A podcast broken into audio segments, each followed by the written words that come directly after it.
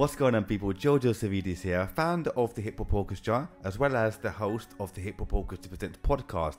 And I got a really exciting announcement to finally make with everyone is that we have our very first official sponsor for the podcast.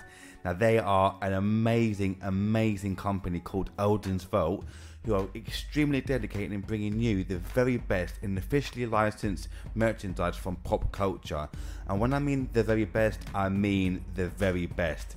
They provide things like keyrings, caps, t-shirts, to Funko Pops, to statues from all over, such as DC, Marvel, Disney, The Mandalorian, Harry Potter, music artists from all over the place, and they are ridiculously good. I've got a couple of things to show you on offer at the moment. This chart for their stuff is amazing. So, t-shirts, like I mentioned, like I'm wearing right now. It's got Rocky right here, which I absolutely love. Or, like I said, also got Funko Pops as well, 3.75 inches and 10 inches. I've got a couple of 10 inches right here for you. I've got Post Malone right here, and I've also got Biggie right here, who I absolutely love. These are so sick. Odin's Vault, trust me, they are amazing. Now I'm going to leave the link below in the video right here and also in the description below as well in all future videos from the podcast. But trust me, Odin's Vault are amazing. Website is www.odinsvault.co.uk. Get in touch with them now and start buying ASAP.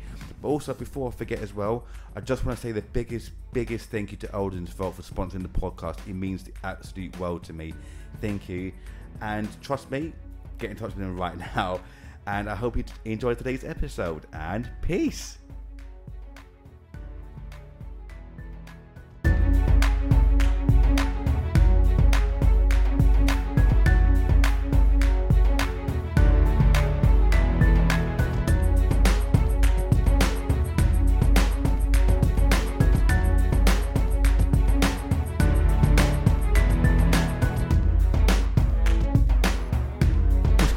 People? Oh, crap, start again. My God.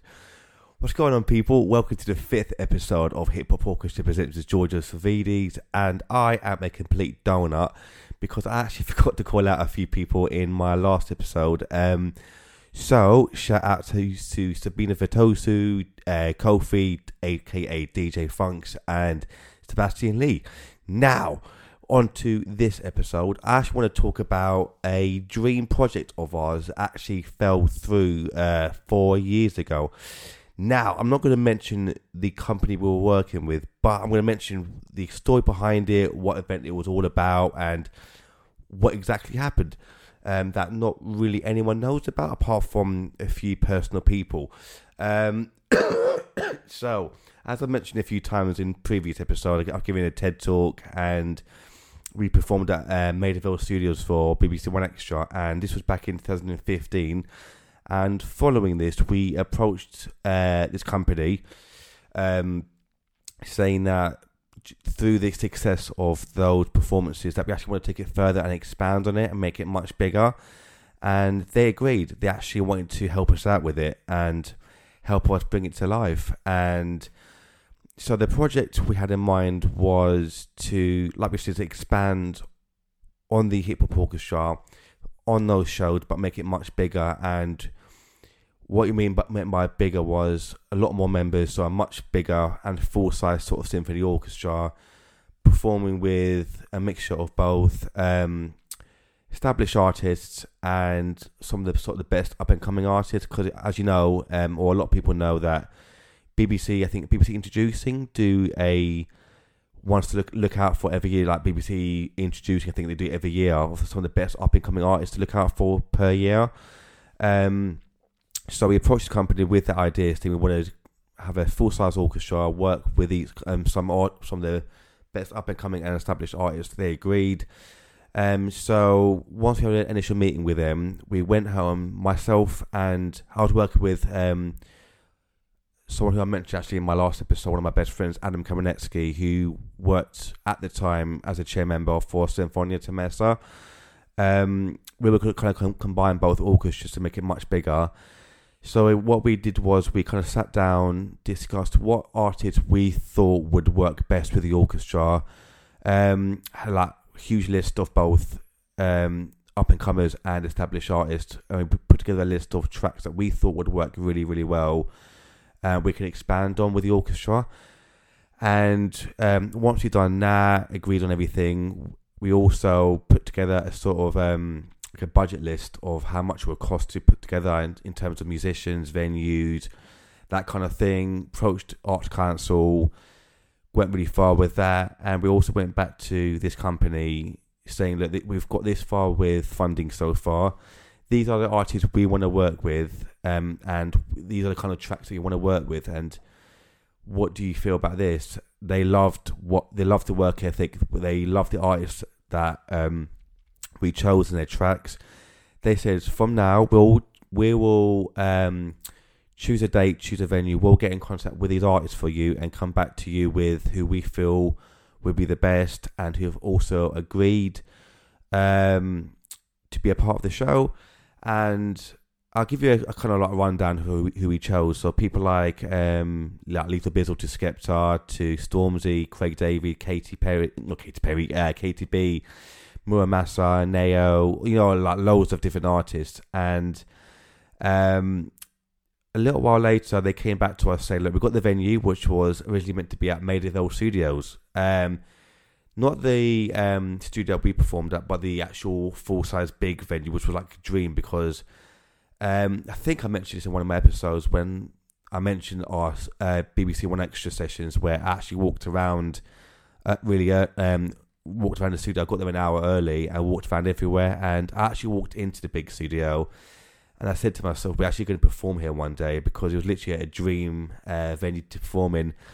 And when they said that we were going to perform there in September of 2016, uh, my heart was like pounding so much. And um, they said that we will perform there in September, and we've got these artists so far, and those artists were Mura Masa, Nao, KTB, um, Ella Eyre as well was one of them, and then a while after that, they actually confirmed that they had Craig David involved as well, which was like the best thing ever. Um, it was amazing to, because obviously we're huge, huge fans of all these artists, but Craig David was like the man. Loved him. Still listening to his stuff now all the time. Um, so they came back, confirmed all those artists. I think one more as well, but I can't remember who it was now. But um, they confirmed all those artists. They also confirmed in writing as well, saying that we're going to promote, help you with this event. And we also wanted to get it filmed as well, obviously for footage. They're going to film it as well, record it for us, and so forth. Now, if I tell you the amount of work that went into this um, event was ridiculous, I actually quit my job to focus on this, um, and I actually moved out.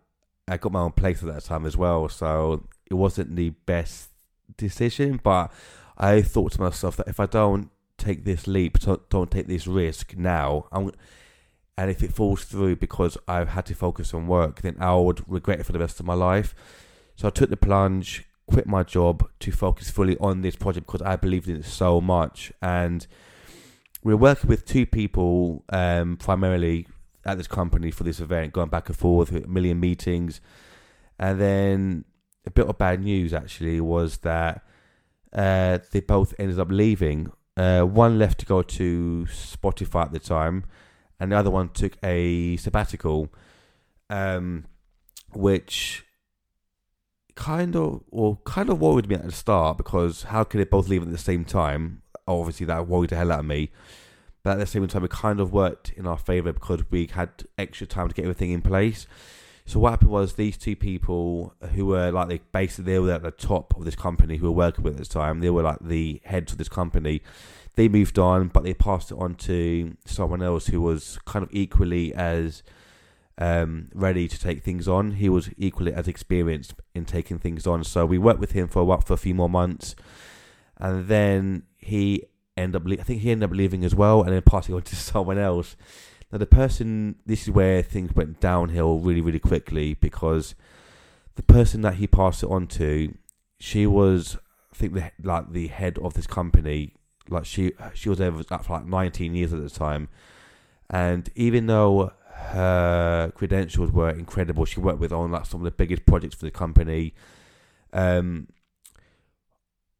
she was. I found out after that she was a complete nightmare to work with because well we found out why because she basically took on the project this project and then she we had a meeting with her and we can tell that through her body language the way she spoke about this project that she didn't really care everyone before her was so excited for the project. They were so excited. They pushed it so far. Um but when we spoke with her it's like she didn't care. And even though and we, even though I was still keeping positive about the whole thing, um, we found out about a week or two later that she she emailed me to say like we're not doing it no more. She literally just dropped the whole project, and this was a year and a half later after a shit ton of work went involved in terms of getting all the members, the venues, rehearsals, writing all the music out for full orchestra. And we're talking about not just 10, 15, 20 members, we're talking 50 plus members here now. Um, it was just a nightmare. And the reason I'm going to go back a little bit now. The reason why we found out she was a nightmare was because she's known to take on several projects and just drop them at the at the top of the hat. And I spoke to the first one of my best friends um, who who used to work in this company. I mentioned to him exactly what happened, and he actually goes to me.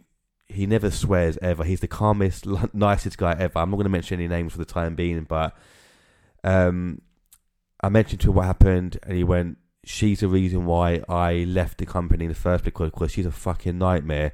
She takes on these projects and just drops them."